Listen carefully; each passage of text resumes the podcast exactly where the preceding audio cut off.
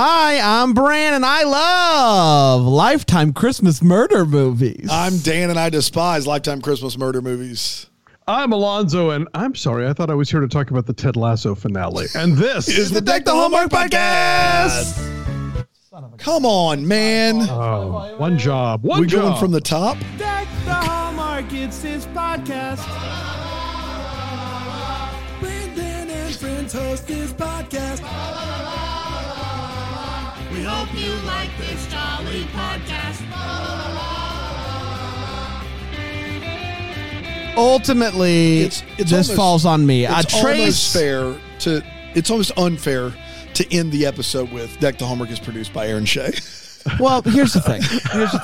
Trace, don't blame her for this. Just to pull back the curtain here, Trace has been asking me to get back in the swing of things, and I've been like, no, Trace, no, and I said, you know what? Let me just let her see if she can hit the sound buttons, and she just couldn't. And she even did do not. It. And that's on her. It's a low bar. It's a low bar. That's on me. Yeah, Trace. I don't know why Bran gave you another chance, to be honest, but... I was watching Fred Masso. Yeah, Fred Masso. It's a Ted Lasso knockoff. Yeah. It's like the Czech Cola of Ted Lasso. It's real good. It's about a man... If everyone was mean all the time? Well, yeah. But also, there's lots of slides. Okay, interesting. Slides you go down, slides you wear. Okay, great. Good.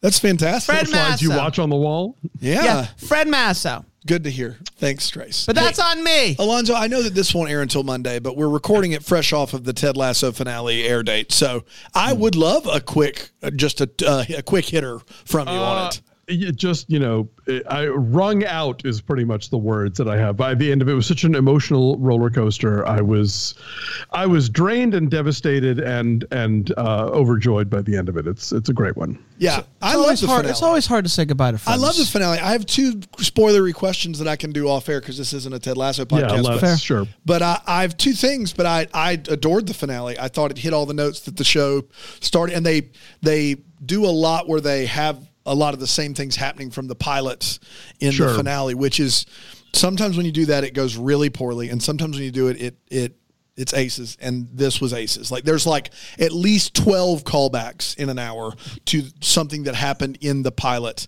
And if you don't pick up on it by the end, when they're in the airplane, you'll pick up on it then. But I think like for me, I was like, and then by the time they're in their airplane, I'm like, oh yeah, all of this is from the pilot.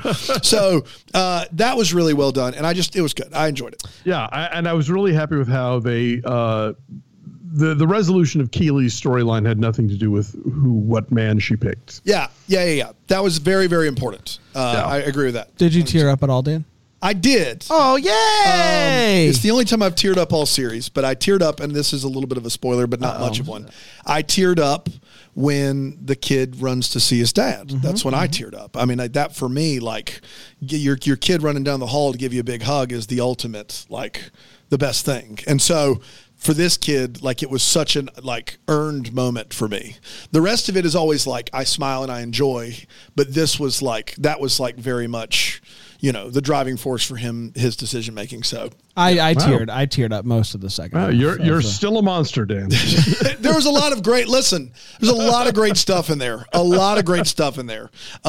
You know, my favorite line was though of maybe the whole show is Roy Kent. I'd like to be a diamond dog. I think the way that was delivered was just. Yeah. Perfection, like was just everything you could have wanted from a character and their arc and the whole thing. I thought that line was great. So I can't wait to watch a spinoff. That is most definitely happening. Yeah, for sure. Let's do a little. It's beginning to look a lot like murder. Shall we? A Lifetime movie network joint, LMN. A network I think we all knew existed. Know and love, for sure. We're big fans. OP. This is December 2nd, 2022 is when it aired, and it went a little something like this. The music, it's creepy. The chimes, they're chiming. We're walking up to the finish line. And someone is wearing a hood. Is cake in the building? Cake is in the building. Hillary Kovacs and Lee Hodo, do not add cake to our playlist. Don't do it. Sorry, everybody. The music is creepy. The chimes are chiming. The music is happening, is what I'm trying to say. It's clearly a different vibe. Yes. Someone's wearing a hood, poking through stuff in a basement. Doesn't belong to them at all. An older woman returns home to her beautifully decorated home.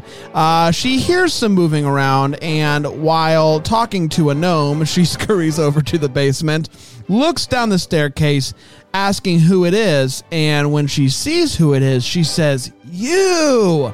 Next thing you know, she says, "You? You crank the next thing you know." Hillary, you can add Soldier Boy to the playlist. Can. Next thing you know, she is at the bottom of the stairs, splat, and hood guy is running away. It is suddenly now starting to feel like your standard Christmas movie vibe. Lots of fun, upbeat, snowy times. We meet Diana and Riley. They talk about their love of true crime, work, and they also talk about Diana's new boyfriend, Frank, one who is, I don't know, kind of a lame ball. And that lame ball ends up breaking up with her. The nerve. While she's walking away, she hears a hey, and she's like, what? Then she hears a hey, and she's like, this has to be a killer. So she runs and she hides, and then she pulls out the pepper spray. But it's just Frank. It's classic Frank. They're about to talk about it some more, the whole breakup situation, when she gets a call, and she finds out that her Aunt Tippy has died. Tippy tipped Tippy over, am I right? Tyler too. Diana suspects foul play immediately because of the true crime podcast and whatnot, and how anytime there is a crime on a staircase, it is typically murder. Case in point, the staircase. But what can she do about it? Especially given the fact that Tippy is not her actual aunt. No relation whatsoever. Just one of those, like, you're my neighbor, you're old, I like you, you're my aunt. Also, she's obsessed with gnomes, so... Yes. She goes to head back there for the funeral, back to her hometown, and maybe even see her ex-boyfriend, Matt, maybe even see what's going on there. She goes to Tippy's house, and someone is just watching through the bushes. There's a woman cleaning up the crime scene, as she calls it. It's Tippy's housekeeper, and she found Tippy. She loves Tippy. And she's very distraught about Tippy's accident. How many times can you say Tippy in this synopsis? We'll find out. Okay. If you're going to give me an amazing name like that, there's nothing I can do about it. Well, we meet a few more players, everybody. There's Bridget, who is Tippy's neighbor and friend. There's Larry, who is Tippy's ex-husband. And he's also missing a button. More on that later, I guess. It's a huge deal. Lastly, there's ex-boyfriend Matt, who is always sneaking up on her for some reason. This movie has more sneaks per minute. More sneaks per minute than I think I've ever witnessed. He is SPM here is through the roof. It's huge. Oh man. He's her aunt's estate lawyer, and it turns out that Diana is going to be given the entire estate.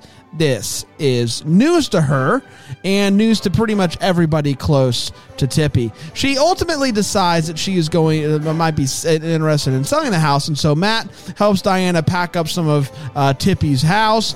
And they find this, like, all these older Christmas ornaments, and they're like, we should get rid of these. And then they find out that they're antiques. And so this reminds Diana, in the process of doing all this stuff, about this Christmas village that Tippy always put up. And she can't find it anywhere. Where's the Christmas village? So they decide that they should go all in on decorating the house because it could help the house sell. You know. And she brings the ornaments to a guy named Jerry. Jerry, how you doing, bud? Jerry Bowberry, selling antiques, Mo Merry Christmas. Jerry, you doing good, bud? Oh, I'm doing great. You're a terrible person. I checked in on you. You sure did. Doesn't make up for the sins that you've done in the past. Anyway, thanks, Jer. Two wrongs don't make a right, friend. Okay. I'm your friend, though? Not even in your life. Okay. She brings the ornaments to a guy named Jerry, not that that's Jerry. That's a take the day off character we just pulled out for some reason. Who owns like, I don't know. It is a pawn shop of, it's an antique store. I don't know. It's the very Christmas themed though. I don't know if he only takes Christmas garbs and goods, but that's what it seems like to me. He does. He helps her realize that her grandma's Christmas collectibles were some hot commodities. These were hot, worth lots of money. She gets back and she finds the housekeeper doing stuff in the house that she should not be in. And so she calls 911, assuming that she's trying to hide evidence. And basically it just comes down to the fact that the housekeeper doesn't think that Diana should get the house. Yeah. And she thinks that she should keep keeping the house up. That's right. Because of Tippy. But no, it's Diana's house. You can't go in there anymore. Diana comes down the stairs later that night, and there is a dude in a hood. Looks very similar from behind to the person at the beginning of this movie. This person turns around. She immediately hits the person with pepper spray, and it is... Matt. He came to bring her dinner, and so she helps his eyes, get better, and then they kiss, and they kiss, and they kiss some more. The next day, they go to Jerry, and gives him some more info about the village. And it seems like he has some pieces that are matching up with these numbers that she found. Basically, he has some of the village that he's kind of been collecting over the years, piece by piece, over time, from a mysterious person. So they go to leave. They kiss in Matt's car, and she spots a Christmas village box in the back seat of the car. Is Matt the killer? It's not. He's not. It turns out it's just a box of some goodies, like pictures he was going to frame for her or something. I know. It's just a box, though. There is a whole Christmas... Best I can figure, like a Christmas village black market is kind of the vibe that I'm getting here. She ends up meeting with a Christmas village like mover, like, hey, I'll give you this, you take it to that person, that She's person will take a Christmas village mule. That's that was working for Tippy at one point. Yes. And she says, I don't know exactly who I sell it to, but the person that I give this to has a scar on their arm, a burn scar. That's exactly right. And so Diana is then talking to Bridget and notices that Bridget has a burn on her arm. And when she confronts her about this, Bridget immediately grabs a knife. So... Guess it's Bridget. Bridget chases Diana around the entire house with the knife, saying, how are you going to stop it? And so ultimately, Diana gets knocked out, and Bridget is like, hey, I'm going to tie you up, ties her up, and explains that Tippy had all of these very expensive Christmas village pieces just lying around. She'd bring them out once a year, and then she would put them away. And why should she do that? She has lots of money. I don't have any money. So I'm going to take the villages, and I'm going to sell them. I'm going to sell them because I need the money. And she's like, well, Tippy's very generous. Why not just ask her for some money? And she's like, I couldn't. Now, all of this is being said while Diana has the detective on the phone, because when Bridget walked away, Diana pulled her phone out of her back pocket, got the detective on the phone real quick. So she admits to this whole stealing of village. What we also find out in the in this admission is that Tippy did just slip. Sure did. She just slipped down the stairs. Now, she slipped because she was shocked, but she did slip. That's right.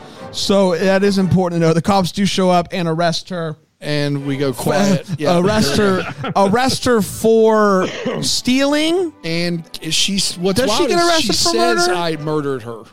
she says it, and then we find out she just... It's tough. Anyway, her and Mark end up making up and making out after the whole, hey, I think you killed Tippy situation. And because this is a Christmas movie as well, it does end with a nice family reunion and a Christmas toast. And that, my friends, was It's Beginning to Look a Lot Like Murder. We did it. We did do it. We're going to take a quick break. We're going to come back, and we're going to break this movie down even more here on Deck the Hallmark.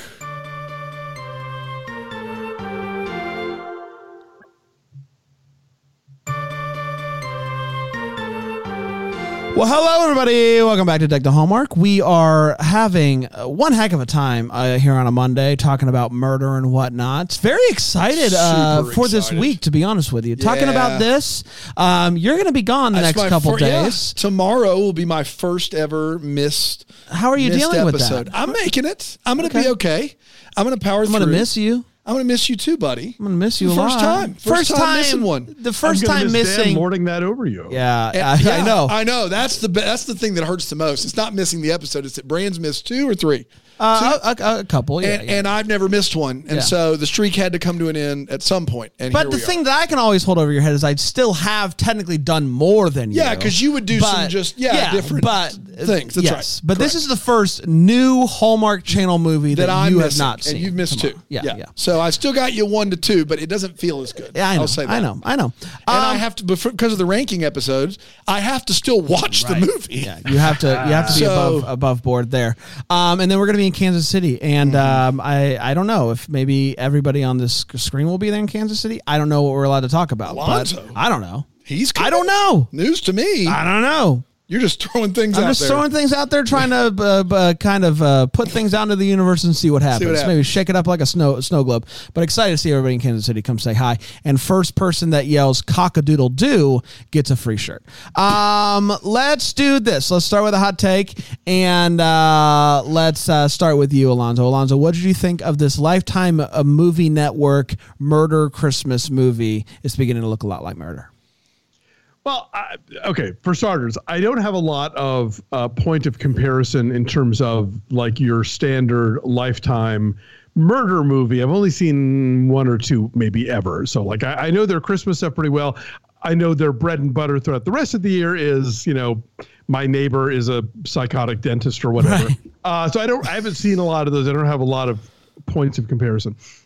And I'm not against the idea of merging the Christmas and mystery genres. Like the publishing company that does a lot of the cozy mysteries at Christmas time, they'll put out these collections where they'll get their big authors to do like kind of little Christmas themed novellas featuring their kind of, well-known sleuth characters. And I like those a lot.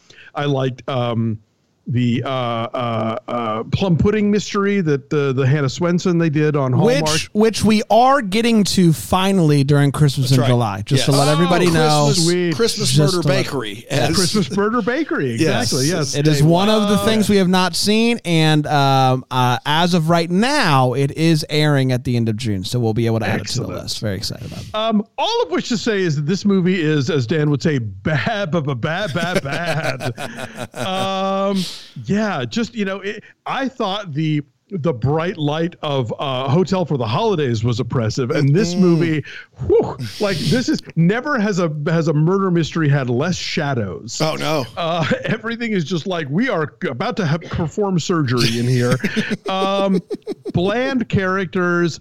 I figured out who the killer was, which is never a good sign because I'm usually the worst at that. But like I figured most competent actor probably is the killer. I was right. Eric Roberts wasn't the killer, Alonzo.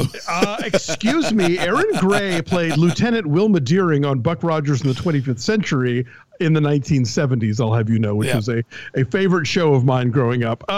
This movie is boring, and it's about a Christmas village. Like I know that Bran has learned firsthand that these babies are expensive to put together, but like murder expensive, this is news to me.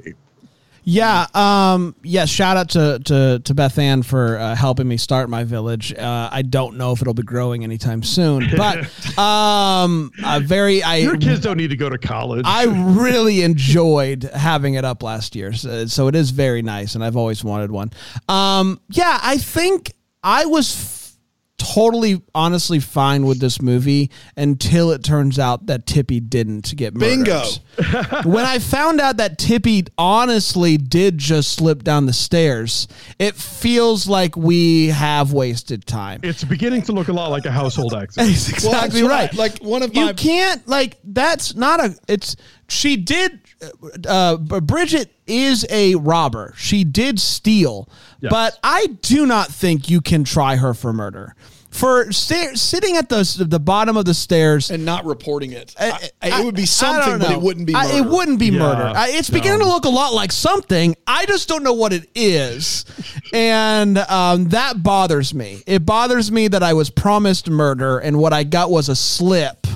And that's all it actually ended up being. And she's not even going to murder the heroine. She's just going to tie her up until she can escape. That's actually in my wait what, which is she grabs a knife, chases her around the house. Yeah. Then when she ends up just knocking her out with a gnome, she decides, I'm not going to kill her with this knife. I am instead going to tell her beat by beat what happened. Yeah. So, yeah. 007 style. I was into it, and honestly, a question that has been ringing around in my mind is, can Christmas really make everything better, even murder? And the answer is yes. I did find that out in this movie. It did make me happy. I did enjoy it until that last like 10 minutes where it all just comes falling down. And that's unfortunate. But overall, it was okay. Just I needed it to be murder. And I know that makes me sound like a bad person that when I find out it's not murder, I'm like, But that is how I felt. Dan? Yeah, I did write down, it is beginning to look a lot like murder, but not murder. it looks like murder. You would think. But it isn't murder. It isn't at all. I guess the title is not incorrect. That's right. That's right. It says it's beginning to look like, it's giving you a clue right there in the title. It's looking like it. It's a question of murder. Yeah, it's a question of murder. I do have an apology to make, and that apology goes straight to Hallmark Movies and Mysteries when I complain that everyone just talks through the plots all movie long, because that is this movie. No one is in it but the people that are talking. It's like maybe 8 total people in this movie. Every line for the first hour is just plot. It's just, well, I need to do this to do this. I think this happened. The police think this happened. What if this happened? I found this. You have that. Like, there's nothing else. There's no character, anything. It is all just exposition all the time. Yes. It's just talking through the thing that we're watching. It is like they made their own audio commentary track. It's awful. It is boring, and then we get some action where the killer chases her around with a knife in one of the most excruciatingly silent, weird scenes of all time. Now, it was a lot less convoluted than Hallmark Movies and Mysteries that try to give you all these very, like, extensive reasons why people are doing the things they're doing. And this one, it's like, here's a red herring, here's a red herring, here's a red herring, here's a red herring, this is who did it. Straightforward. The problem is, and Alonzo, you alluded to it, and I will go further in detail with this during the Wait What segment. They give away the killer in this movie very early. It is obvious if you're paying any sort of attention what happened. And so the only person who doesn't lurk suspiciously. Yeah. And so there's no mystery component. There's no murder. There's no character development. It just is there. And that's unfortunate. Really terrible movie. Yeah. I feel all that. It's time for all the feels, though. Let's talk about any feels that we had. Alonzo. Well, I did appreciate the fact that I guess the fact that her name is Tippy is supposed to be a Hitchcock reference. You're giving a lot of credit there. For Tippy Hedren. I don't know why else you would name a character Tippy. That staircase scene is the one scene with shadows too. So you never can tell. Just a thought. And I do, as always, got to give a shout out. The leading lady here was once a cast member on DeGrassi. Yeah, I mean, her house was so nice. I love older houses decorated for Christmas. The pictures of the Christmas village all set up worked for me. And the Christmas, it did what I hoped it would do, which is to make murder fun again. Dan? Make murder fun again. Fun for the first time. Not again. Make murder fun again. That was the steak party is not adopting that. No, is the slogan. No. Again, we need to get back to the old days when murder was fun. No. I do have a feels, and it is anytime the antique store owner says anything. Jerry. He is there to get through his lines as quickly as he can with no intonation at all. It's just, let's do this thing. He might be the director and he knows they're over. I don't know. But he is there and he's just like rattling them off. Like, we all need to know this antique information and it can't be done any quicker than this. And it's not like Aaron Sorkin fast. It's just, this is my first take. It's my only take. I memorized these lines, and I'm proud to hear you to hear me say them. Yes. And it was great. I loved every time he talked. I laughed hysterically. It was wonderful. It's time for a quick break. We'll come back with the Wait What and the Once in a Lifetime here on Deck the Hallmark. Deck the Hallmark.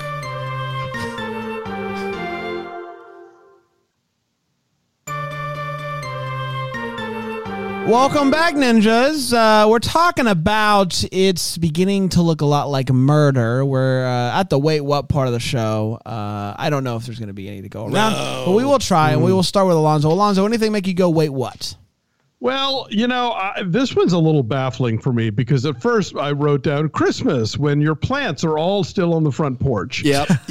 Classic. But then, as we got closer to it later in the film, it was like, oh, wait, these are plastic. Are they supposed to be plastic? Like, it's one of those things like the lady with the Zoom background where we thought it was a Zoom background. And then it turns out, no, they were trying to pretend like she was actually on the Riviera. Right. I couldn't tell if we were supposed to perceive those plants as plastic plants or if we were supposed to perceive them as real plants that were somehow alive in the middle of winter. But anyway, Christmas is apparently also when your blow mold Santa is still in the cellar. I never understand that in these movies. Okay. We have a drinking game, and that would be for the word business. Oh, we're all dead. She talks about her business so much, and you're so devoted to the business. I'm trying to launch the business, and they never explain what the business is. There's a sign on the wall that says holiday shipping. The assistant who is stuck in the office the entire movie, rattling off exposition and supportive love advice on phone calls, is pulling ribbon out all the time. But they're not a shipping company because she talks about how you can't control the U.S. Postal Service. So it means somebody else is doing the shipping part. Do they just wrap stuff? I don't know. Whatever this business is, which is apparently consuming her life and made a bad hair boyfriend break up with her, we don't know what it is. But the word business is uttered so many times. It reminded me of when Bibbs first talked me into watching Hallmark movies.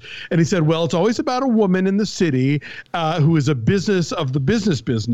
And then she has to go to a small town. So, yeah, this is a business of the business. Business of the business, of course. Sure is. The main crop of this area where the film is set would be snapping twigs, because on at least three different occasions she is outside the house and she hears the snapping twigs. There's a whole Mark Twain essay about James Fenimore Cooper that is just about snapping twigs. I thought we'd move past that, but apparently not. Yeah, they're fine. She leaves them laying around, so it's in Mission Impossible where he breaks all the glass. That's her thing. She wants to make them around the house. That's right. She's one hand on the pepper spray for the next. She does listen to a lot of true crime. She's one step ahead. And then we wind up with, the happy ending, the couple gets together, but let's unpack this real quick. She has pepper sprayed him. She has reported him to the police as a possible murder. He, meanwhile, his idea of a big generous Christmas gift is to give her a gnome of herself, a gnome that makes her look really grumpy, that has the angry eyebrows going. Also, ignoring the fact that not that within the last 48 hours, she has been clocked on the head and knocked unconscious with a gnome. Like, yeah. Dude, read the room. And they lived happily ever after. Yes, this is not the footing. I also have this gift down. I wrote, she doesn't like that gnome, right? No, because she gets the gnome, she opens up, and she says, oh, you don't think I've had enough gnomes? Which is never something you want to hear. And then she's like, I love it. She doesn't like the gnome vibe. She doesn't like the gnome. Yeah, no. That's all I got. How about it? So you guys remember Frank, boyfriend from the beginning? Yep. Frank Bad Hair, yes. They break up, and she goes walking to her car, and she hears, hey, and she hides, and then she's going to pepper spray, which is her go-to pepper spray. Classic. We love that. Mm. I can't believe that she didn't recognize Frank's voice, because even I did, and I'm not dating him. Not dating him. It was so clearly Frank's voice. Clearly. It was clearly Frank's voice. That she didn't know it. It's also on Frank for not using her name, though, rather than just yelling "hey" in the dark. That is true. You should use a name. That is always helpful. Everyone write that down. That's helpful. What is the deal with the person looking at her through the shrubs when she gets to the house? Do you guys remember that? Yeah, the detective. He says he's on the neighborhood watch. Okay. Yeah. I missed that. That was what. It is such a red herring moment. Okay, I missed that. That was what that was. Okay, great. Thank you. So you know how lots of times at this point we don't even mention it, but so often there's like FaceTime calls and the person on the other end is in crystal clear 4K, and you're like, sometimes it's matched. This was a very specific case where it was the opposite, where it was so bad the audio was abysmal when she was talking to her mom on the phone, and it was more distracting than when it's the opposite. So I'm just here to say, anytime I've ever complained about how crystal clear the 4K FaceTime calls are on these movies, please keep doing it, because trying to make it realistic is worse. Well, real bad. I want to piggyback on that, because the excuse for that is, I'm on this cruise ship and we have, crappy reception. But this is a thing where they're treating digital as though it were analog. Yeah. Right. So in other words, like, if she's got spotty Wi-Fi, it doesn't mean like she's going to come in all like with static. Like, no, it just means that it would bop in and out, or maybe be pixely or something. But they're treating it like, ye old radio signal is not clear enough. Was significantly more distracting than the alternative. So I'm just here to say I'm sorry. That's all that I'm here for. Dano? I watched this movie by myself. We didn't watch this together. I watched it last night, and on my television set. Dan and I are fine. I know he's not going to be here tomorrow. I know we didn't watch this movie. We're fine. Everything's good. Gonna make it. Never better. Like murder. I'm just saying, Jerry has a few solid points. Anyway, so when I was watching it, when the original kill, in quotes, happens, Tippy looks down and says, "You," and you see the back of the killer's head. Now, why this is important is because if you'll watch for a very split second, because at the end of the movie, they do a flashback, and what's her name? Gertrude that killed her? Bridget, that's the one. Bridget in the flashback is wearing a hooded sweatshirt, and she's down at the bottom of the stairs. On the first time through when they show you this, Bridget is not wearing a hooded sweatshirt. In fact, it is very obviously someone with gray long hair that is pulled up. Like, obvious. And if you're watching it that split second, the rest of your red herrings don't make any sense. None of them do. None of them do. The movie's over before it starts, because they give you the basic physical description of the killer at that time. And after the movie ended, I actually went back and found the scene and froze it to make sure I wasn't going crazy. And I'm not going crazy. It's clearly Gertrude. It's clearly Bridget. My only shock here is that they filmed it twice. Yeah. Like what in the world? Like, who would be? And the reason they filmed it twice is so when Creep McCreeperson boyfriend is coming in with a hooded sweatshirt, you're supposed to think of him as being the killer. But no, that's not the case at all. Just absurd. The coziest mysteries are the ones where we know already who did it. Yeah. Well, they did that, and it did look a lot like the murderer. Mrs. Hobart, who is our British housekeeper, has three runs at the word entrepreneur, and she says it three different ways. In the first, she has three cracks at it, three times, and she's like, entrepreneur, entrepreneur. Like, it's different all three times she says it. Like, I get it. You're working on an accent here. Pick one, roll with it. We'll be none the wiser. We don't know British, but you pick three different versions. It's going to call into question. This was also another a perfect example of an opportunity to explain what she does, and they do not, and it actually makes it more confusing as to what she does. So that was fun. Of course, you're an entrepreneur. I'm not an entrepreneur. Yeah, I thought she was. She runs a small business. But that's, you're not an entrepreneur? I don't know. Yeah. Now I'm more confused. Yeah. Not British, but definitely British Columbian. British Columbian, yes, BC. That's right. Did she not start the business? She did. She is an entrepreneur. Okay. So it's absurd. Okay. Maybe she didn't recognize the word the way she pronounced it. Yeah, she was like an intrapreneur. I'm not that. So later on in this week's segment of mansplaining, this dude looks at our lead and says, nothing about probate law is simple. Okay, first of all, the idea of probate law is pretty simple, first of all. Second of all, calm down over there. Like, you're the only person that's ever read a book in your life. Like, are you serious? You can say it all gets technical or the law is complicated. Nothing about probate law is ever simple. Not true. Not true. And demeaning and degrading. Stupid, really. Just dumb.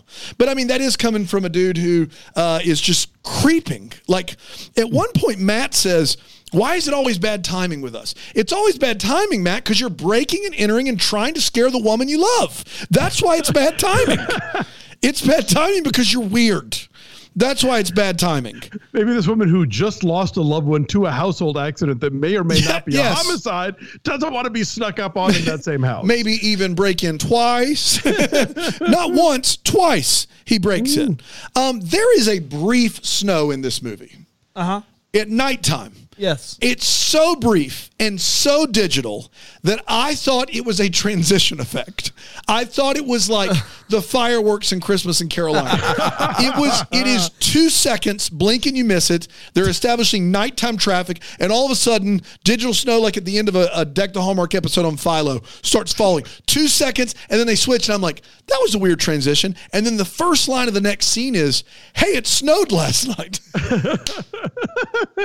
God, no, it didn't. Not even close. Go watch that if you'd like a fun time. And then I've got two more that were, I do too. Two more that are massive in my opinion. One is antique store guy who's late for the track. He says this line, I never kid about money except when I'm playing poker. Is that when you joke about money? Is when you're playing cards? I think what he's saying there is that when he bluffs. But that's not kidding. Joke. That's not a joke. But I think he thinks it is. When he bluffs, it's hilarious. It's hilarious. He's like, ha-ha, I'm all in, suckers. I think he thinks that lying is the same as kidding. Is kidding. Like his my kids do. Is putting on a clown nose. Wonka, wonka. It's like when your kids are learning about what like a joke is. Yeah. Like what a trick, like I'm tricking you, and it's like, buddy, at some point you have to tell me. You have to tell your joke. What the like what Dwayne the bathtub. Yes, yes. That's exactly right. I gotta be honest. I was 39 when I found out it was weird that Dwayne was drowning and knocking on the door at the same time. It's tough. News for me. Dwayne the bathtub. So lastly, I have never seen a mom and dad less happy to see their child. Ever in my life. There are parents picking up their teenagers from jail today that are more excited to see their kid than these folks are. And I want to be clear, these folks are stuck on a cruise ship and then stuck in some godforsaken city. They're not going to be spending Christmas with their daughter for the first time ever. And then somehow they make it work. Surprise, not even a hug. Not even a hug. Nothing. It's right in. They come right in. Oh, good to see you. Nothing. They walk in. They don't even put their bags down. And Matty Boy over here is like, hot chocolate toast, everybody. And that's the end of the movie. I could just act for a second. I know this is crazy, but like you're her real mother. Like try that one on and see what happens. Like big hug, something. I just... It was unbelievable. Those hot chocolates are almost entirely brandy at this point. Like, here, take them, please. Take them. We got to just to get through this. Let's go. It's brutal. Yeah. It's time for Once in a Lifetime. It's where we wonder what could have been, maybe happened. That would give some clarity to the questions that we still have. Any questions you're still wondering about, Alonzo? I would like to know who in the wardrobe department hates the lead actress so much that they put her in that vomitous Holly Hobby blouse for the finale with the like with the shoulder ruffles and the string tie, like an ensemble that in 1977 would have been questionable, but now is just like absolutely out of the question. I was stunned at its horribleness, even in a movie that is this cheap and thrown together. You noticed that, right? Yeah. Go back and look. Tell me I'm wrong. So gross. The worst. I have two. One, I am continually concerned that what's the new boyfriend's name? Matt. Matt's just dumb. Like, so one, obviously the gift, we've already talked about that. Dumb. Sneaking in the house twice. But I can't think literally of a worse thing to put the something in than a Christmas Village box at that time. Yes. When you know, again, read the room. When you know that there is a black market Christmas Village scam going on and she's trying to figure it out, could not have picked a worse box. Just couldn't if you tried. It's bad. It's bad. That's bad. The gift's bad. And then third is she has a cell phone. Yeah. You have a cell phone. I'm going to break in twice. Yeah. Twice. Yeah. For dumb reasons. And you know that the person, like, does he know that there's the person was wearing a black hoodie? I don't know. Either way, bad to wear a black hoodie with the hood up when you're just delivering Chinese food. A witness, I think. Yeah, you're right. That's true. But that does bring me to my biggest once in a lifetime, which is why did Bridget wear that? She is her next door neighbor. There was no need to wear this black jacket with a hood because she's gone. What was her thought? She can just go out her back door and in to her house. That's right. She have a key? Like there was no need for her to wear a black jacket with the hood up.